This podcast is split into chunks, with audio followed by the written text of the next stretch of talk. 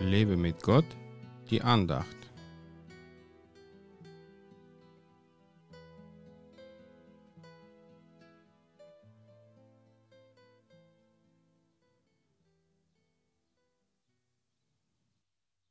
Die unheiligen Altweiberlegenden aber weise ab, dagegen übe dich in der Gottesfurcht.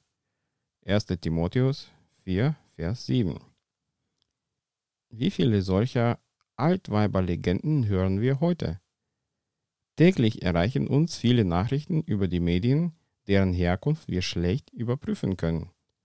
Wir leben in einem Zeitalter der Fake News, die mit der modernen Technik der Grafik- und Videobearbeitung schnell produzierbar sind. Die Staatsführer nutzen auch die Nachrichtendienste für ihre Propaganda und zum Verbreiten der falschen Informationen. Deswegen müssen wir lernen, wie wir damit umgehen und wie wir die unheiligen Altweiberlegenden von den guten und seriösen Nachrichten unterscheiden können. Alle Nachrichten wollen nur eins, dass man ihnen glaubt und ihren Worten folgt. Wir glauben aber nur der frohen Botschaft des Evangeliums und glauben nur Jesus Christus. Sein Geist kann uns helfen, das Gute von dem Bösen zu unterscheiden. Wir sollten uns in der Gottesfurcht üben. Aber was bedeutet das? Wir sollten uns jeden Morgen für ein heiliges Leben mit Gott entscheiden und alles tun wollen, was Gottes Wille ist.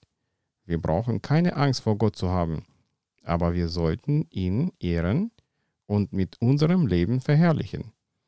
Wenn wir Gott unsere Liebe bekennen, gehört das zu Gottes Furcht dazu.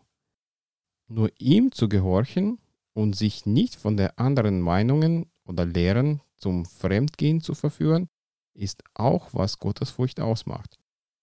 Mir hilft es wenig, Fernseher zu schauen um mich von den Bildern und Stimmen dort nicht beeinflussen zu lassen. Stattdessen lasse ich mich lieber von der guten Nachricht aus der Bibel oder direkt vom Heiligen Geist stärken und ermutigen. Krise hin oder her, Gott steht dir immer bei, wenn du nur ihm glaubst und alle unheiligen Altweiberlegenden von sich abweist. Selbst wenn du eine echte Nachricht verpasst, dass eine Bombe direkt zu deinem Haus fliegt, kannst du sicher sein, dass Gott dich auch in diesem Fall beschützen wird und diese Bombe sogar aufhalten und entschärfen kann. Gott segne dich.